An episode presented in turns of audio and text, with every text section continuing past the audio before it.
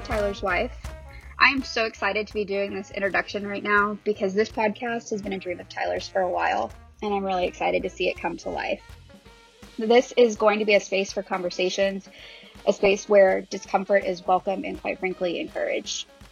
All of that to say that this first episode is about Tyler's story and how he got to where he is today.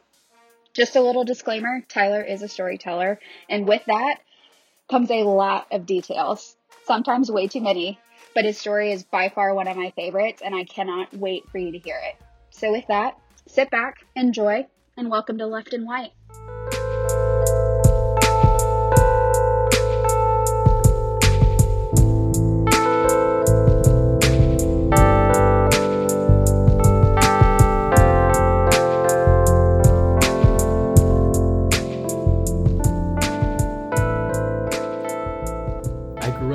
The shadow of the Confederate flag. It hung in equal size next to the American flag in my elementary school gym, in a town called Central near Baton Rouge, where the Civil War was commonly called the War for Southern Independence. I was a lanky young Baptist boy with glasses, short too short, and a smart mouthiness that left adults unsure whether to be offended or amused. I was a gregarious lad who could quote everything from Dwight Eisenhower's D Day speech to most of the movie Titanic. Forced to attend Awana every Wednesday night, which is basically Christian Cub Scouts, I earned almost every patch and badge a young evangelical could dream of through memorizing Bible verses. I was always most comfortable around the adults, waking up early at church camp to drink coffee with the men by the fireplace. I looked up to my Sunday school teachers, who taught me how to be a good man and to have a firm handshake. I lionized these men. I didn't know what I was good at, what my thing was. Perhaps because I, where I lived, I wasn't yet able to live into who I was really supposed to be. Mother insisted I had to do something, so I did piano lessons for seven years and hated six and a half of it. I can't play a single note or read sheet music to this day. I tried T ball, but the one time I got a hit, the crowd yelled, Run home! And I ran, I lie to you not, toward my house. So sports and guy stuff was kind of off limits for me. I even tried, and I shudder to say this, acting classes, which my father had to drive me to across town once a week. I can't imagine his disappointment.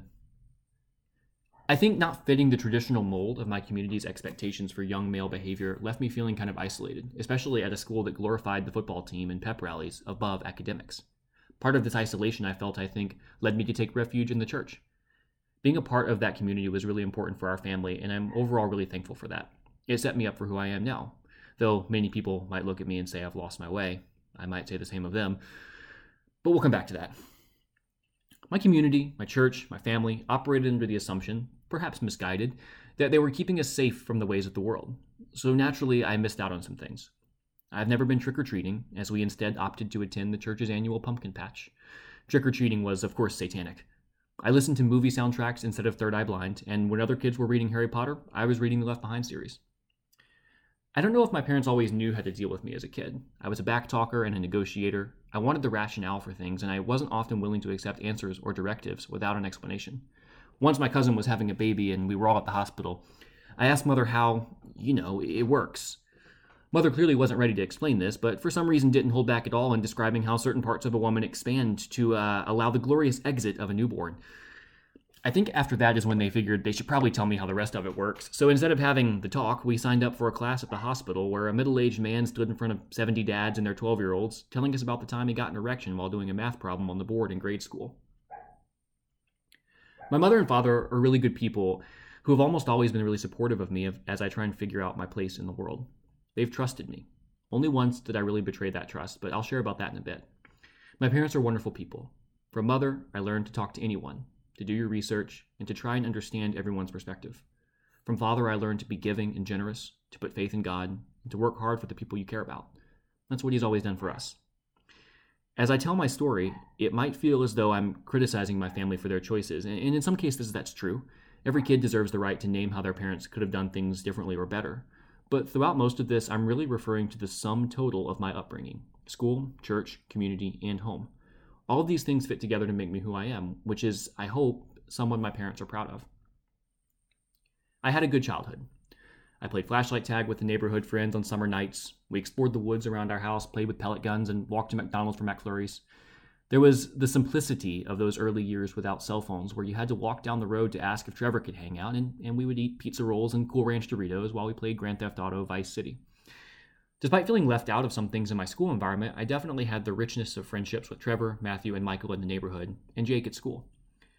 Jake and I have known each other since third grade, uh, the swimming pool where our siblings took lessons together.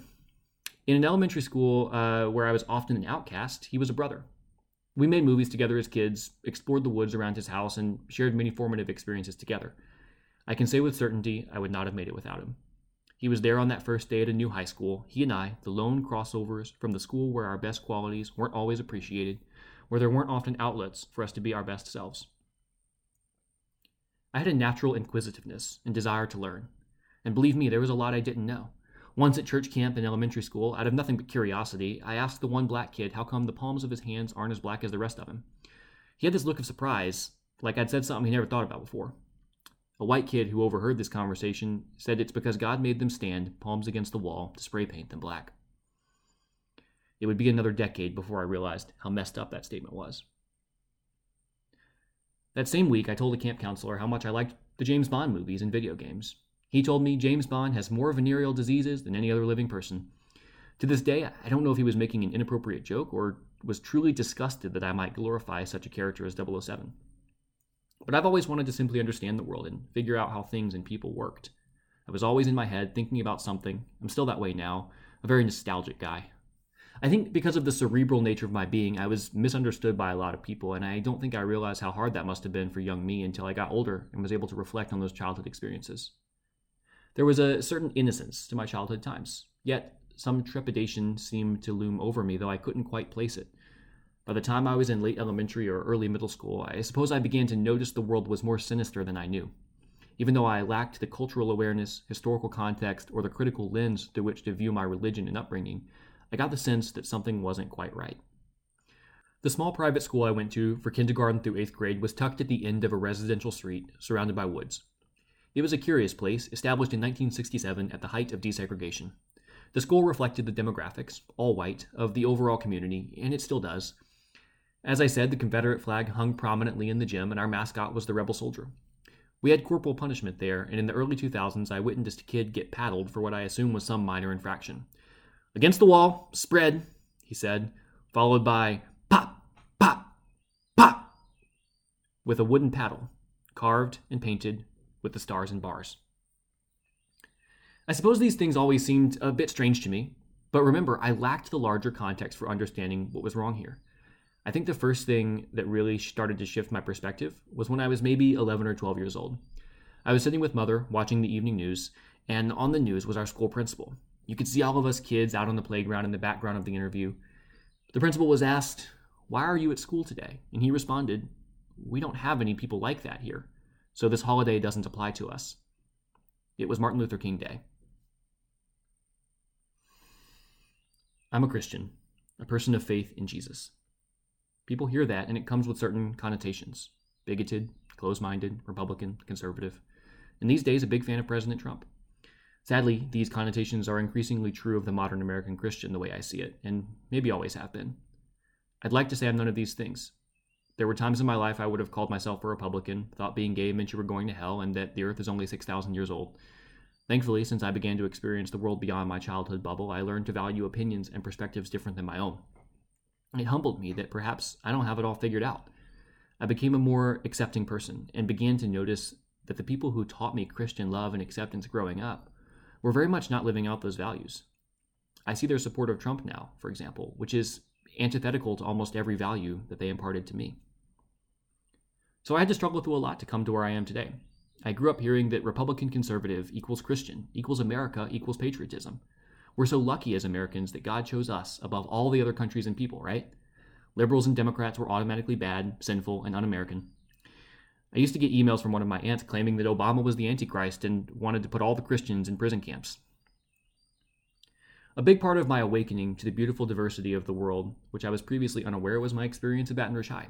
You know, one of the things that makes me firmly believe in God is the otherwise fluke occurrence of me having the opportunity to even go to a new high school in the city, away from the homogenous area I grew up. I was on the waiting list all summer until the Monday before school started. I thought I was staying in Central, continuing on a path of tepid acceptance of the status quo of white evangelical conservatism. Until I got the call from Baton Rouge High. They had a place for me, and to this day, I count that moment as one of the most defining in my life. A big part of my story as a person is my path from conservative evangelicalism to the left leaning political views that I have today, many of which are rooted in how I've come to understand my faith. Remember, I was made to believe that falling to the left of center meant I wasn't a Christian anymore. I'll never forget right before ninth grade started, my father said, That school's going to make you into a liberal. I assured him it wouldn't, because I thought that meant I had to be an atheist too, and I wasn't willing to do that. I don't blame my father for telling me this, and I don't think it's a good representation of the loving and giving person that he actually is. He and I were just both raised to believe that being liberal meant you were godless, and that's a narrative that takes time to unlearn. Coming from a homogenous school, church, and community, getting into Baton Rouge High gave me the chance to explore a new place and to me a whole new world. I was offered the chance to experience things that would help me overcome my biases and misconceptions about race, religious, and cultural differences. As it turns out, black people don't all want to rob me, Muslims don't all want to kill me, and gay people don't want to turn me gay. So I learned a lot at Baton Rouge High, not limited to academics. I attribute much of this to the one of the first friends I made in high school on the bus ride home in early August. Hi, I'm Chelsea, she said from across the aisle. She was from Central, just like me and Jake. She was outgoing and well connected, had an interesting family, and I spent a lot of time with them throughout high school. Thanks to Baton Rouge High, I had the chance to become the person that my earlier years didn't provide. Jake and I joined film club and met people just like us. Chelsea convinced me to join yearbook and the youth and government club. I didn't know it at the time, but youth and government set me up for where I am today. I learned about servant leadership and I met really smart and interesting people from all over Louisiana. One of the directors of the program was connected with Teach for America, and I unknowingly filed away that information in my brain for future reference. I would end up needing it about seven years later. Chelsea and I stayed involved in youth and government in college as well, and I think this is where I started to really develop my passion for working with high school students. That, plus the connection to Teach for America, was instrumental in getting me where I am today. But we'll come back to that soon. In high school, I also learned that science and religion can coexist. According to my current pastor, they ask different questions. Science answers how, and religion answers why. Both can be true, and it doesn't weaken my faith to believe in an all powerful God as well as the evolutionary process. As a kid, I couldn't comprehend that the earth is billions of years old, and now I can't understand how a Christian can be so against science that many overwhelmingly reject the settled science of climate change, leading us not to steward the earth as I think God calls us to. It certainly took me a while to come to this conclusion. I mean, as late as 11th grade, Chelsea and I even made fun of our environmental science teacher for teaching us about climate change. Thankfully, she loved us through that. I can say with confidence that I never let go of my faith. As I learned more about people and about the world, it never crossed my mind that I had to stop believing in God. Now, mind you, I was certainly coming around to adopting left leaning political viewpoints, and I was concerned that meant I would go to hell. But I never made the choice for myself to reject Christianity. I just figured Christianity would reject me. Because of this, it took many more years before I was able to admit to myself that my political leanings had become what they had become. Like I said, my faith was and is still very important to me, and I wasn't willing to let go of that. I'm thankful for my parents for instilling that foundation in me. In high school and college, I made mistakes and did things I'm not proud of. Some I can tell you about, some I can't. As a young Baptist boy, drinking was forbidden. In high school, I messed around with beverages more than I should have, something that, upon discovery, made my family very upset. They had every right to be. I had betrayed their trust, and I did not live up to who they hoped I would be. However, I hope they see now that what I did as a teenager, combined with being raised in a Baptist church, doesn't condemn me today. In fact, you'll often find me at a brewery with friends from church, deeply engaged in conversation about what our role is as Christians in this increasingly complicated and divided world. After all, Jesus and his buddies drank wine too. I should mention the girls. I've always wanted the real thing, to have a meaningful relationship with someone who wanted to be with me long term. I had a few such chances, or so I thought. My first girlfriend in 10th grade told me she had cancer. It was her secret, she said, something that she trusted me with as she tried to live as normal as possible in the two years she had left. Our relationship was tumultuous for normal reasons, as any high school romance is. She trusted me and I trusted her, but she betrayed that trust often. There were other guys, and she had to make a choice me or them. She chose them. That was summer of 2008. It was a hard summer, but during it, I learned one of the most important lessons of my life. Distraught about my relationship and the cancer, I found myself outside the original Raising Cane's by LSU. A homeless man asked me what was wrong. I didn't want to burden him with my problems. He had enough of his own, but he insisted, so I shared. Does God give you a second chance? He asked. Of course, I say. Abruptly, he says, No. He gives you another chance. And that stuck with me ever since. Some months later, she told me she didn't have cancer. And as it turned out, she never did. The whole thing was a lie, and I was not the only victim. There were nine other guys I later learned who she was running the same play on. I said my goodbye to her in December of 2008. If you want to read the whole story of this experience, visit reamesofconsciousness.com and look for A Walk to Forget. A few years later, thanks to Chelsea and her family's connection to Mardi Gras balls in Baton Rouge, I got to meet Kelsey, a tangential friend from Texas. She and I hit it off and took the brave step to have a long distance relationship between Baton Rouge and Houston, and later Waco when Kelsey went to college. Even after my experience with my first girlfriend and the lies that came with that, I found an immediate certainty that Kelsey was nothing like that. We had a great relationship, one in which I learned patience during times of being apart from each other, how to communicate, and serve another person as your equal. I got to explore the world further beyond my boundaries of my hometown. It was the first serious relationship for both of us, so naturally we shared much growth and learning together. After about three and a half years, she called it off in the summer of 2012. I was shocked, and after she ended things, I was uncharacteristically angry. I was mean to her. I went on to do things I'm not proud of, which only a few people know the whole story behind. But in the years since, I've been reflective about our relationship in this important way. Though I blamed her for ending things and for not having good reasons why, I realize now that that might be on me. Long distance was hard. Despite my commitment to her, and though I was never unfaithful, I certainly did wander emotionally at times. I think that was too much for her, and for that I owe her an apology. She taught me a lot, and I wouldn't trade our time together for many reasons, but for one very important reason in particular. Because of Kelsey, I have Elizabeth. They went to church together, so I knew her by name and face only. A couple of months after Kelsey and I broke up, Elizabeth's family moved from Houston to Baton Rouge for her mother's job. We got to talking since I was the only person she knew in town. Through our shared love of service, we went on a trip to New York to help with disaster relief after Hurricane Sandy. On that trip, in December of 2012, we made our relationship official next to the big Christmas tree at 30 Rock, after an accidental I love you while passing a beer at the pub that inspired McLaren's and How I Met Your Mother. Elizabeth is unconditionally supportive and eternally giving. She gets me, and if for some reason she doesn't, she works really hard to make sure she does. She's the best ally I could hope for as I continue to reflect on who I am and what my role is in this world. She's committed to my students, often loving them as I do. She and I got married young, but normal by Southern Christian standards. I proposed to her during my last semester at LSU on the steps of the Louisiana State Capitol. We stood on the Texas step in honor of our future home we chose together, at one of my favorite places in the world, a building whose cornerstone reads, We live for those we love. You know, I think God puts us where we're supposed to be for the most part. This has been a theme that's been true all my life. Had I not met Chelsea on the bus that first week at school, become close friends with her, and attended events with her family, I never would have met Kelsey. Without Kelsey and what I learned from her, and the perfectly timed move of Elizabeth's family to Louisiana, I wouldn't have found what I was looking for. Beyond relationships, I also longed for meaningful work. I think my heart for service and the ideals I learned in the youth and government program played a big role in what led me to become a teacher. But this was not instantaneous. I believe in service, but I also seek security. I chose to study business and finance at LSU because I knew with such an in demand degree, I was sure to find a job and have financial security. But this wasn't quite enough. I needed to impact the lives of real people, not a corporation's bottom line. So I found personal finance. I wanted to help people figure out their money, their goals, and their future, so they could feel secure too. Yet it still somehow just wasn't quite enough. I learned that a good financial advisor has the heart of a teacher. So there was teaching, nagging at me during the last half of college. I recalled the people I knew in Teach for America and saw that as a way to serve with meaning and purpose. I was accepted to Teach for America's highly competitive program, but I'll be the first to admit that connections, networks, and just generally being nice to people has gotten me way further in life than intelligence or skill. People have gone out of their way for me more than I deserve.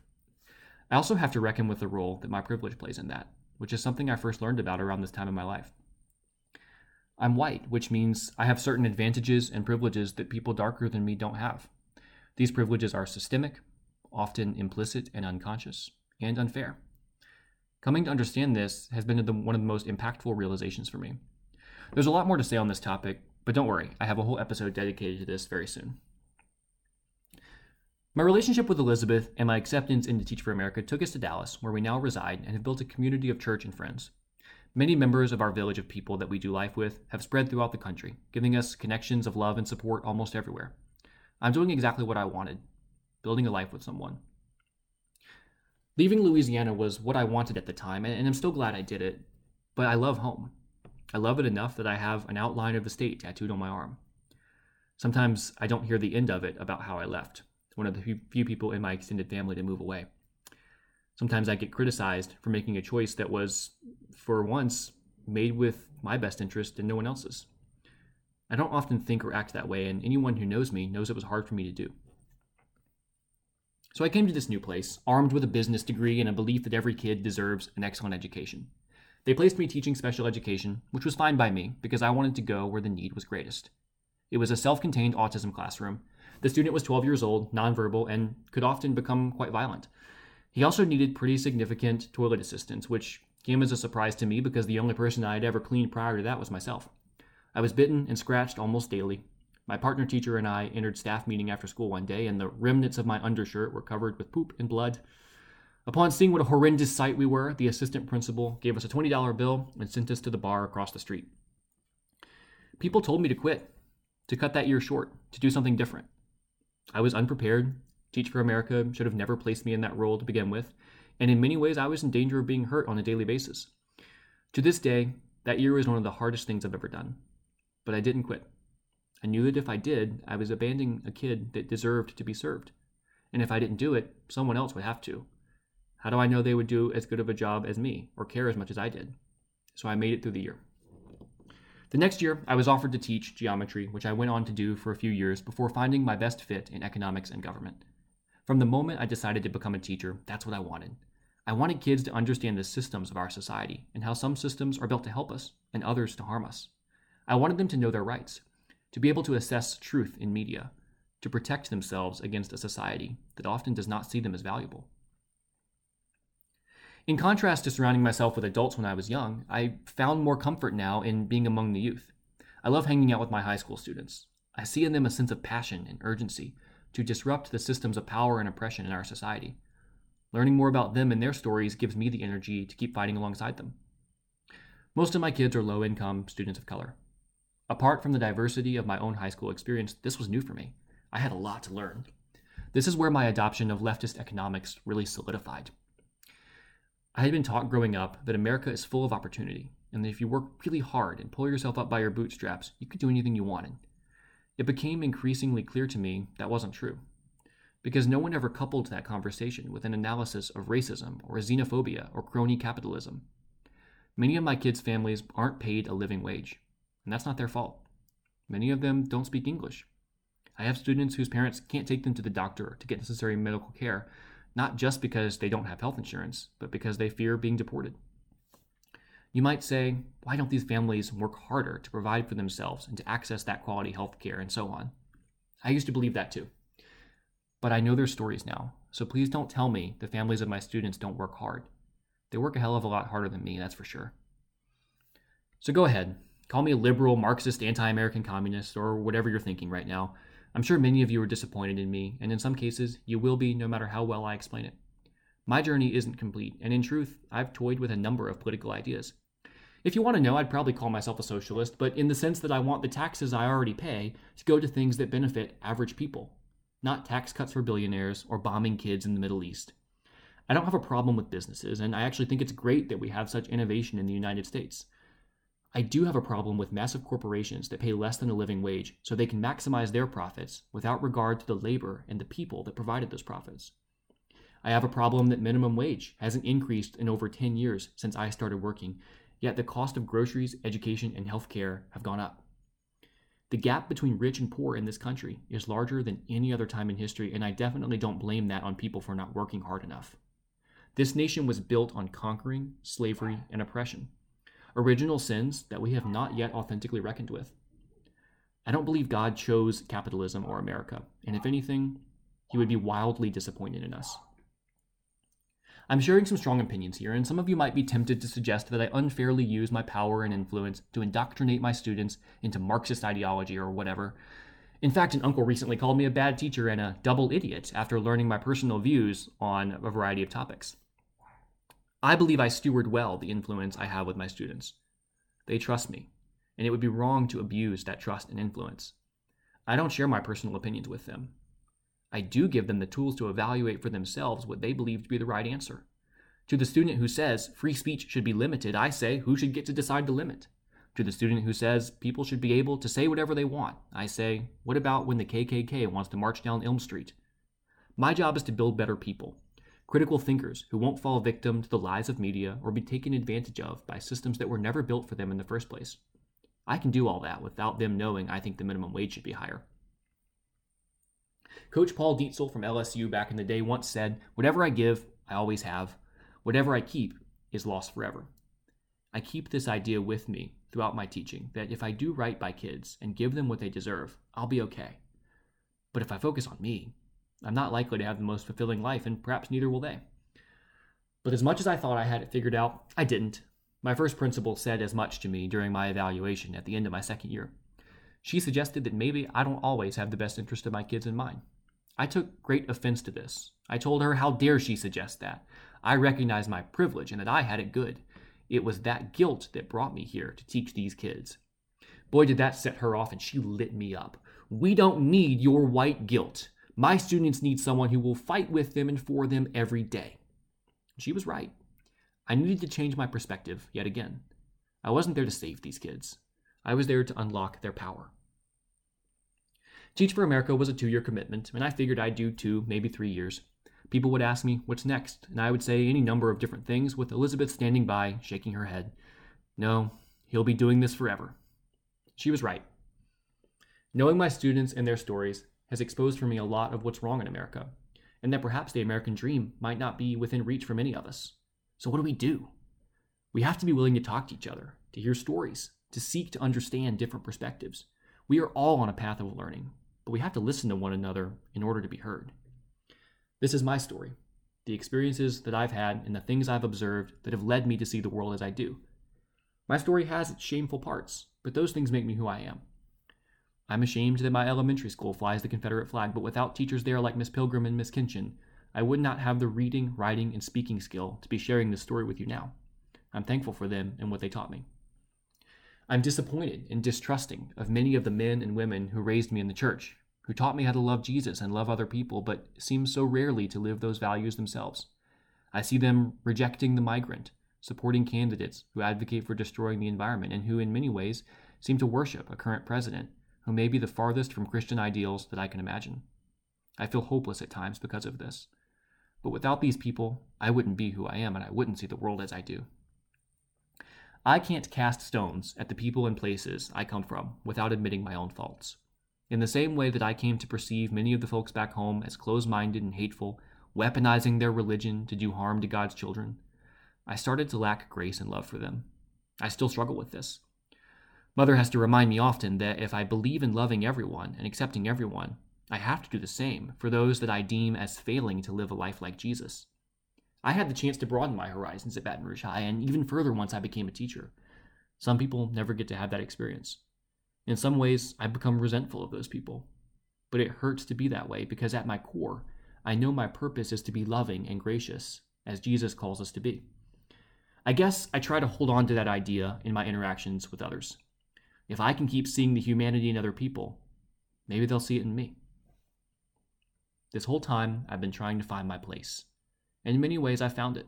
I'm a teacher, a servant of people, someone who seeks to live a life like Jesus, an ally to the oppressed and marginalized, a believer in the collective over the individual. This is my show, Left and White. I call it that because that's what I am. After years of struggling with these identities, I'm proud of who I've become. But I've got a long way to go. I'm on a path and a journey, just like you. So I hope you'll join me for conversations and stories as I sit down with friends and family for discussing, sharing, learning, growth, and hopefully healing. We'll talk soon.